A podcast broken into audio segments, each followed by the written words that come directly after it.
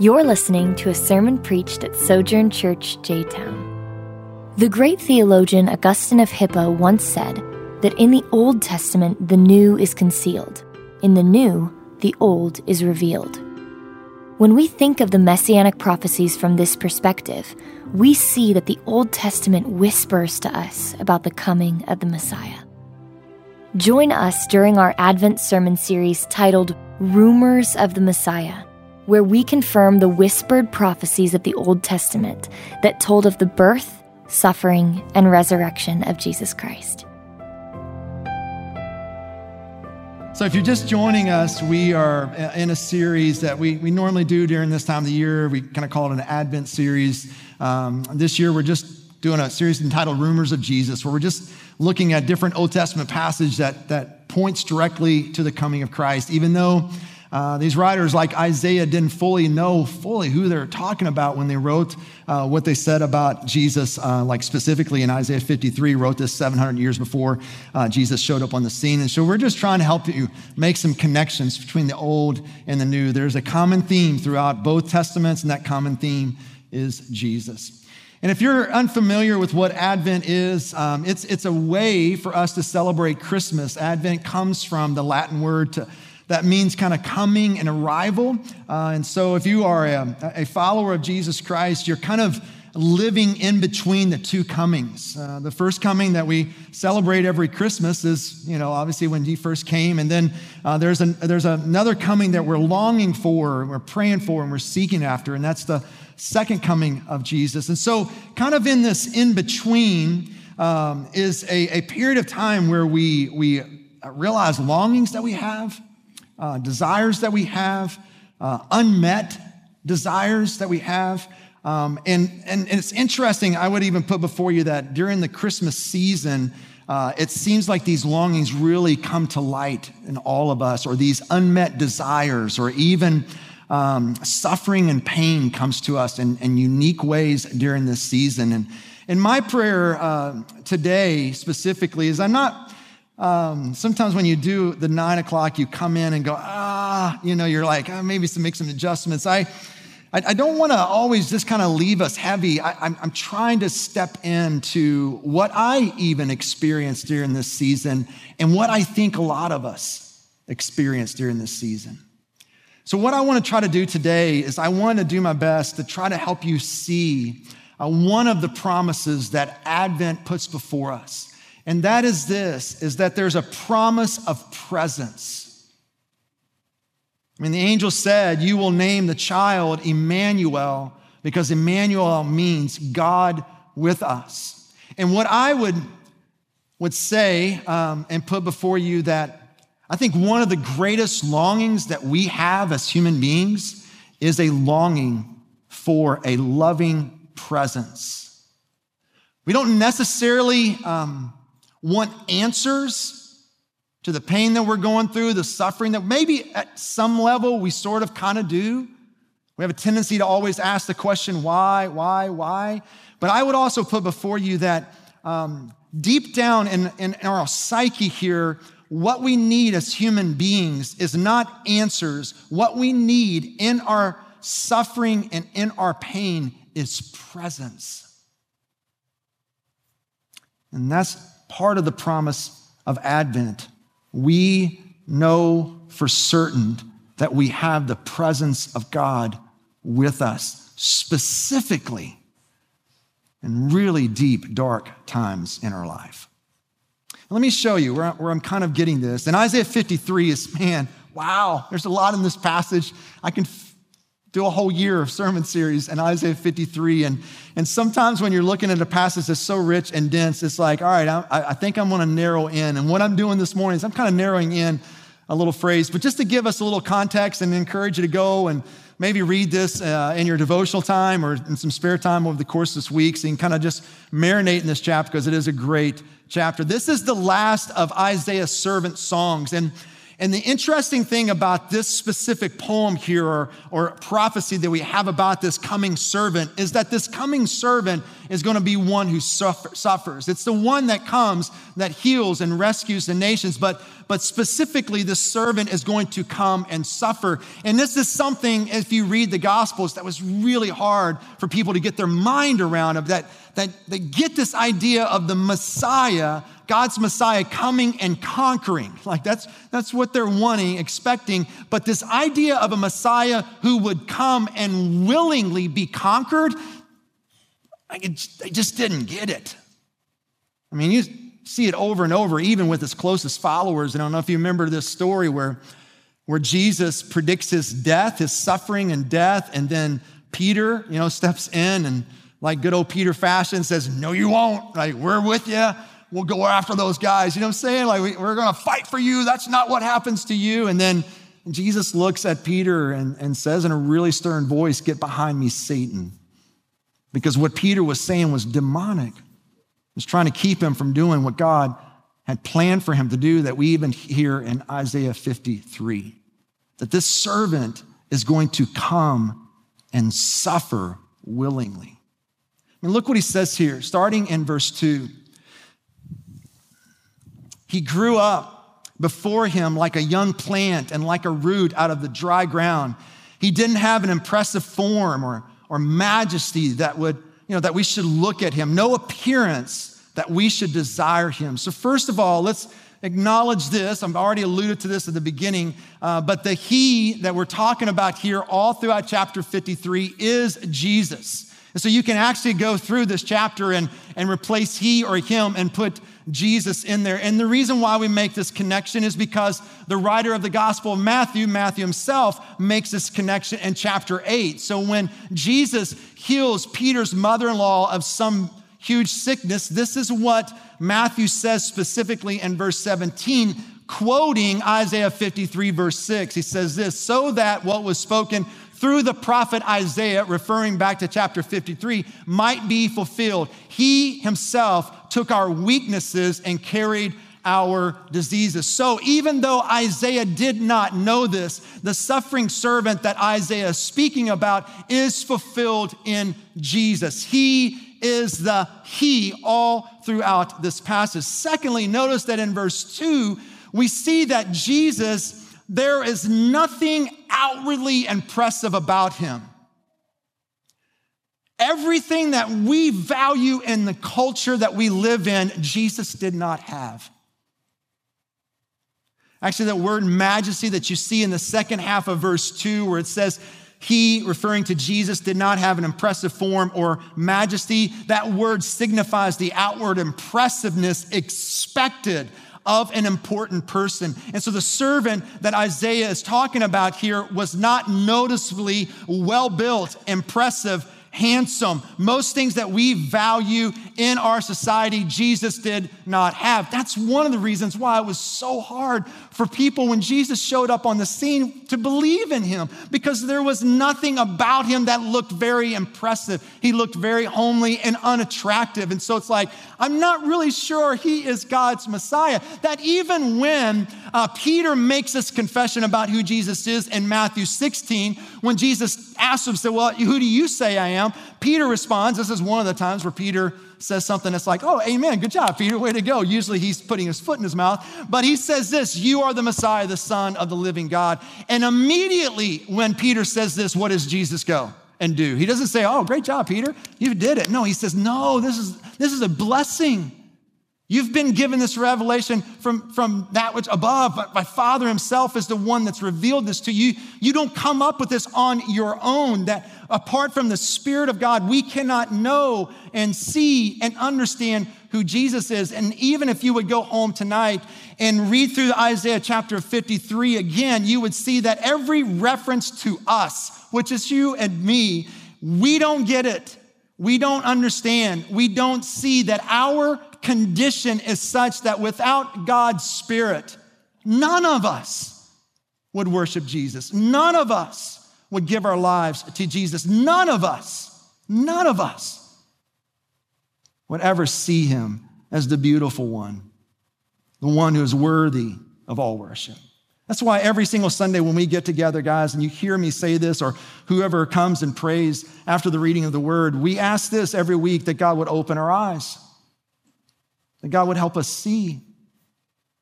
And part of my prayer this week for us, even as we look at this passage, is that He would help us, whether you're a Christian or not a Christian, to see and be drawn to the person of Jesus. That our hearts would be awakened to the beauty of Jesus, that we would see Him as He truly is and what He's revealed about Himself, even here in chapter 53. But notice verse 3, and this is where I kind of want to lean in this morning. The first half of verse 30, verse 3 says this He was despised and rejected by men, a man of suffering who knew what sickness was. I, I like a little bit more of how the NIV translates it. It's, it kind of carries a nuance that, that seems to kind of capture the, the original language here, where it says, verse 3 He was despised and rejected by men, a man of sorrows and familiar with suffering. So notice here, Isaiah is giving us a summary of the life of Jesus in these two phrases a man of sorrow. Now, it doesn't mean he was like Eeyore, you know, or if you're a Saturday Night Live fan, he was, he's not Debbie Downer. It doesn't mean, you know, everywhere he went, oh, here comes the downer guy. He's going to bring everything down and bring out some kind of horrible thing. No, no, obviously we know as we read through the Gospels that Jesus, who was a religious person, was always invited over to unreligious people's home in order to have dinner. And so there's something about the very presence of Jesus that was magnetic. He was, there was a joy about him. And so he's not this constant downer or Eeyore. It's just helping us see that Jesus is one who experienced pain. He's a man of tears. He's familiar with suffering, this word that's used for familiar, it, it, does mean this idea of know, but it, it has more to do with like this experiential knowledge. It's not just knowing that, you know, one plus one equals two. No, there's an experience of suffering that Jesus has here. The incarnation here of God becoming flesh. Listen, guys, it's really gritty. It's not so sanitized like we think it is.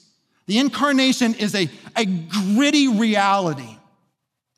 One of the things that um, it's almost like I have this sort of um, weird love hate relationship with uh, Christmas songs. And one of the things that I noticed specifically uh, within the Christmas songs that we sing as a church, like church at large at Christmas time when you sing those songs, they have a real melancholy tone. Do they not? They, they sound really depressing. And so maybe you guys don't think that. I think there's like four people that laughed about that. But one of the things that I always have to prepare myself on the first Sunday of Advent, and I've, I talked to Tony about this and uh, talked to Rick a little bit. Me and Ellie would always have a conversation about this. Is I got to prepare myself because it just feels such a downer service. Now, I do think there's a couple of reasons why that's the case. It's like usually the Sunday, the first Sunday of Advent is following what holiday? Thanksgiving, and we're all just like in a food coma. Amen. It's like we come in here, we're already like, and then we then we sing, Oh come, oh come, Emmanuel. Keep singing like this, and I'll close my eye, right? I mean, it's just so like, oh my goodness. And maybe it tells more about my own heart. Maybe I want to be more like Chevy Chase. Joy to the world. Like I just want a, a lot of energy rolling in here. And and like I said, maybe it just shares more of my own immaturity. I don't know what it is. But the reality is this is, is if all we did was kind of the Chevy Chase style, it doesn't, um, it doesn't reflect our human experience, does it? And I would even put before you that it doesn't reflect the experience of Jesus. That even in the midst of his birth, there are moms who are weeping and crying because their two year old son is being murdered. The incarnation is gritty. Jesus came down from heaven and went further still to the very depth of human shame and suffering. Jesus shared in the most painful and dark aspects of human experience. As one writer puts it, Jesus is not Zeus. He was a sinless man, not a sinless superman. He woke up with bedhead. He had pimples at 13. Amen, teenagers. He never appeared on the cover of Men's Health. He came as a normal man to normal humanity. He knows what it is to be thirsty, hungry, despised, rejected, scorned, shamed, embarrassed, abandoned, misunderstood, falsely accused, suffocated, tortured, and killed. He knows what it is to be lonely. His friends abandoned him when he needed him the most. Had he lived today, every last Twitter follower and Facebook friend would have unfriended him when he had turned 33 years old. He who will never unfriend us. In his incarnation, Jesus identifies with us in all forms of suffering. And look, this is such good news for all of us, no matter if you're a Christian or not a Christian. And the reason why it's good news for all of us is that we all suffer. Suffering is no respecter of a person. We all go through painful times. That is the norm of life. No one escapes this life with no scars or battle wounds. In one way, what summarizes the life of Jesus also mirrors our lives. We will suffer. To live in and of itself is to suffer. And here's also why it's good news is this because our tendency when we're going through something that is really painful and suffering, and the more difficult it is, the more alone we think we are. So it's, it's like a, a real combination here of like whenever you're going through a really difficult time and suffering, there's something that happens in us intuitively to where we think we're on an island. No one gets this. No one understands this pain. No one can comprehend the suffering that I'm going through. We, we, we intuitively think we are alone. And here's what I want to say to you this is not true. It's not. It is not true. And not only do we see it in Isaiah 53, we also see it in Hebrews chapter 4, where the writer of Hebrews is trying to help us better understand what it means that Jesus is our high priest. And I, you know, I may be speculating a little bit, but I'm telling you what, the writer of Hebrews was very familiar with Isaiah 53 and describing the life of Jesus as one of man of sorrows and familiar with suffering. Because look what he says here in the first half of verse 15. For we do not have a high priest who is unable to sympathize. Sit with that for a second. We do not have a high priest whose name is Jesus, who is unable to sympathize with our weaknesses. We naturally think that Jesus is with us, that he's on our side, that he's present and helping when life is good. But this passage of scripture is stating the very opposite. It is saying that in our weaknesses, in our pain, in our suffering, he sympathizes. And that word sympathizes is weighty. And here's what it means, as one writer puts it. Sympathize says it's a depth of felt solidarity, such as is echoed in our own lives most closely only as parents to children. Jesus is pained in our suffering, and hear this. He feels the suffering as his own, even though it isn't. Not that his invincible divinity is threatened, but in the sense that his heart is feeling drawn into our distress. His human nature engages our troubles comprehensively. His is a love that cannot be held back when he sees his people in pain. This is what is at the heart of what Isaiah is trying to get across when he says, Our Savior, Jesus Christ, this, this servant is familiar with sufferings. The author goes on and says this Jesus is in such solidarity with us. Whatever difficult path you are on right now, no matter the path, it's not unique to you.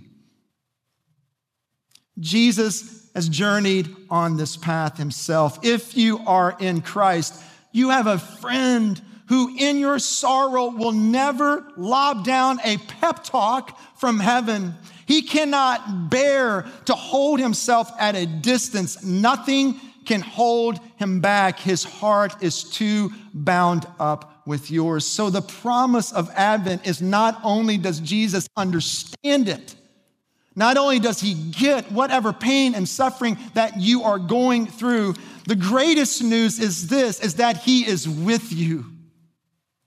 That he is present with you, which I said at the very beginning, I would say it again, is that that's the greatest longing that you have is that your heart hungers for the presence of another because presence communicates something words cannot. That's why I said at the beginning, I don't think you're after answers, I think you're after presence.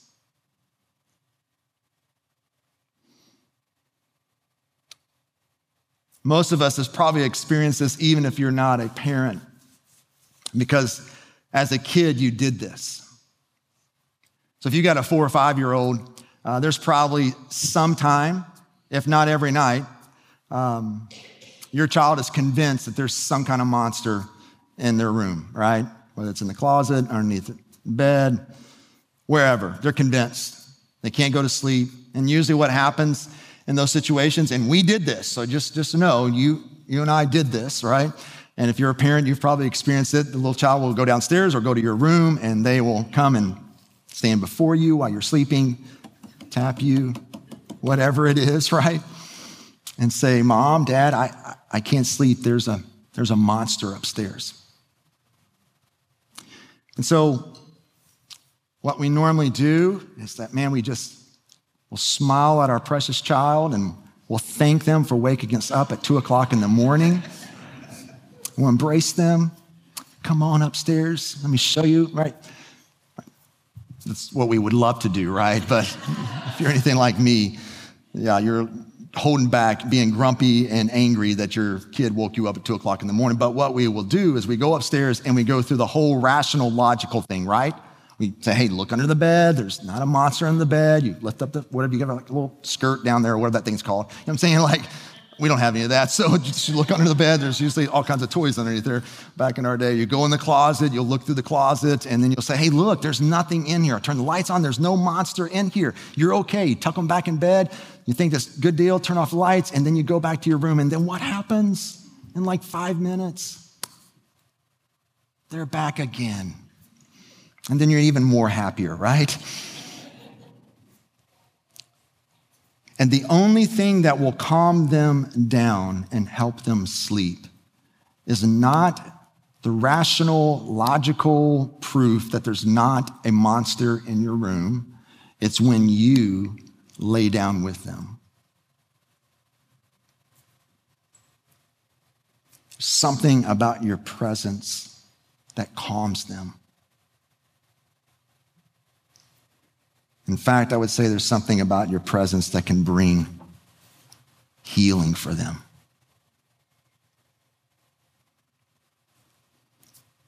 Maybe we've grown out of the monster in our bedroom thing. Um, but I would say to you, we have not grown out of a longing for presence when we're suffering and we're in pain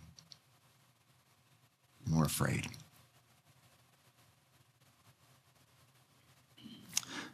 Some of us are learning how to celebrate Christmas without a loved one this year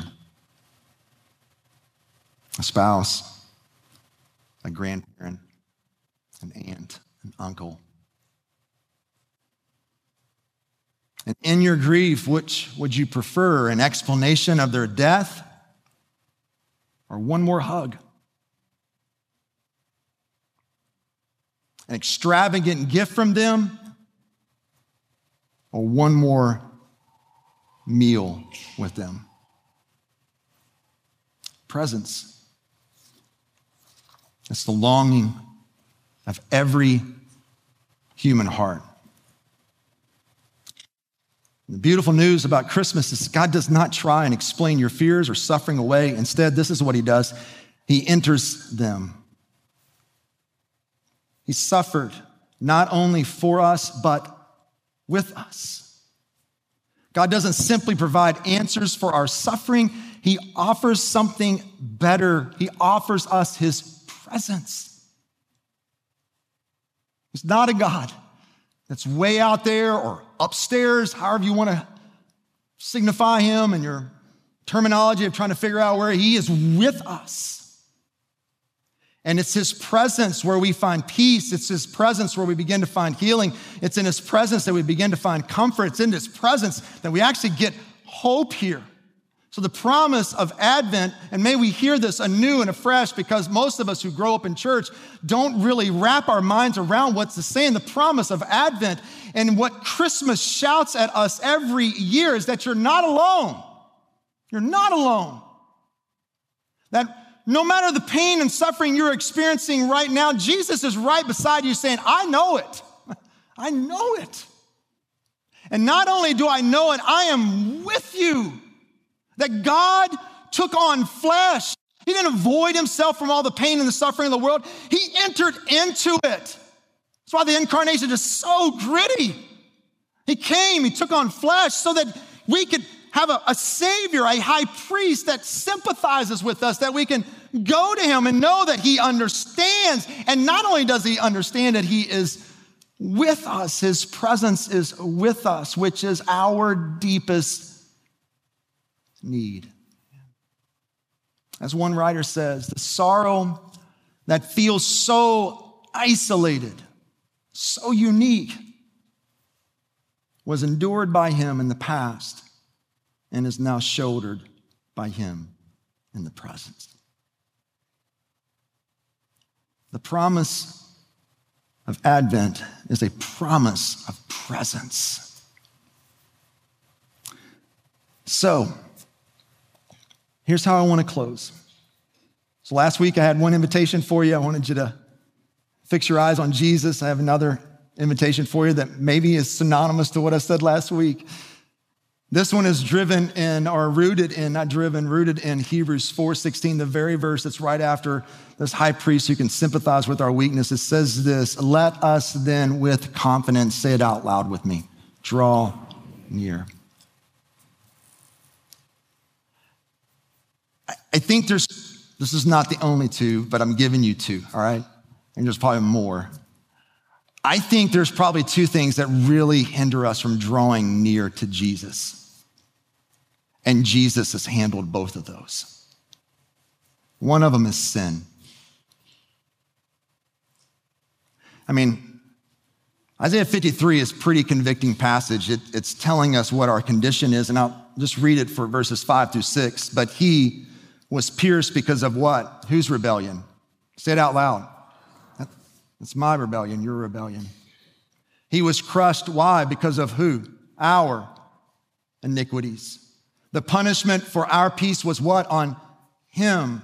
We are healed by his wounds. We all went astray like sheep. We all have turned to our, to our own way, and the Lord has punished him, Jesus for the iniquity of us all. Jesus was crushed so that we could be forgiven. Jesus was beaten so that we could be whole and find peace. Jesus was whipped so that we could be healed. It is though he was without sin and rebellion, he absorbed himself the consequence of our own sin and rebellion. So he's done away with this problem that keeps us from him, and that problem is sin. He's dealt with that fully and completely to where you as someone who maybe not isn't even a Christian, like you can go to this throne of grace and receive mercy and grace in your time of need. You can come to him today. You can invite him into your life. And so I just want to encourage you that if you're not a Christian here, then, then, then heed the, the command of the writer of Hebrews draw near to Jesus through repentance and faith. Draw near to Jesus, own your sin. Put your name in uh, verses five through six. That is us, that's our condition. Own your sin, confess it, repent, and put your faith and trust in Christ who has forgiven, paid that in full so that you can be united with him and be in fellowship with him and be in communion with the Father. You see, the cross was not an end of itself, it's a means to an end. And that means to an end is for us to be united with our Heavenly Father and be in relationship with him. So draw near. Don't allow sin to keep you from drawing near to Jesus. Draw near through repentance and faith in Christ. The second thing that sometimes keeps us from drawing near, and I just want to encourage you, maybe this is you today, is sometimes suffering can. Because in our suffering, in our pain, what we tend to have a tendency to do, especially those who are followers of Jesus Christ, is, is that we, um, we deal with like this, um, how else do I say it? Just a lot of cynicism, doubt, confusion, and maybe I can go as far to say anger. And it's it hinders us to draw near to the one that can bring comfort, healing, and hope for us. Because we feel like I should not be experiencing these things toward God. We doubt, do you really love me? Do you really care? Do you see my situation? We get cynical. Oh, I prayed, I prayed and prayed, and nothing happened, so maybe prayer doesn't do anything. Actually, I'm kind of angry at you, God, if you're the one that can control all things. And Mike, couldn't you, can you step in here? Like, do you see what I'm saying? And that dialogue causes you to step back. And Jesus is going, look, guess what? Yeah, maybe, maybe some of that is sin, but I actually paid for that in full on the cross so that you can come with confidence in the midst of your doubt, your cynicism, your anger, your confusion. You can come with confidence because you're not coming on your own merit. You're coming because of my merit. And you can come with confidence to the throne of grace and you will receive mercy. Mercy. And you will receive grace in your time of need. And when I'm suffering, when I'm in pain, I am also really needy. And I need the presence of Jesus. So may we, over the course of this week, find space for us to draw near to this throne of grace so that we can receive mercy and find grace in our time of need. Let's pray together. Hey, I'm Lisle Drury and the lead pastor at Sojourn Church J Town. Thanks for listening. We are here to reach people with the gospel, build them up as a church, and send them into the world to be a faithful, loving presence. For more sermons, info about our church, or ways you can support our ministry, visit sojournchurch.com slash jtown.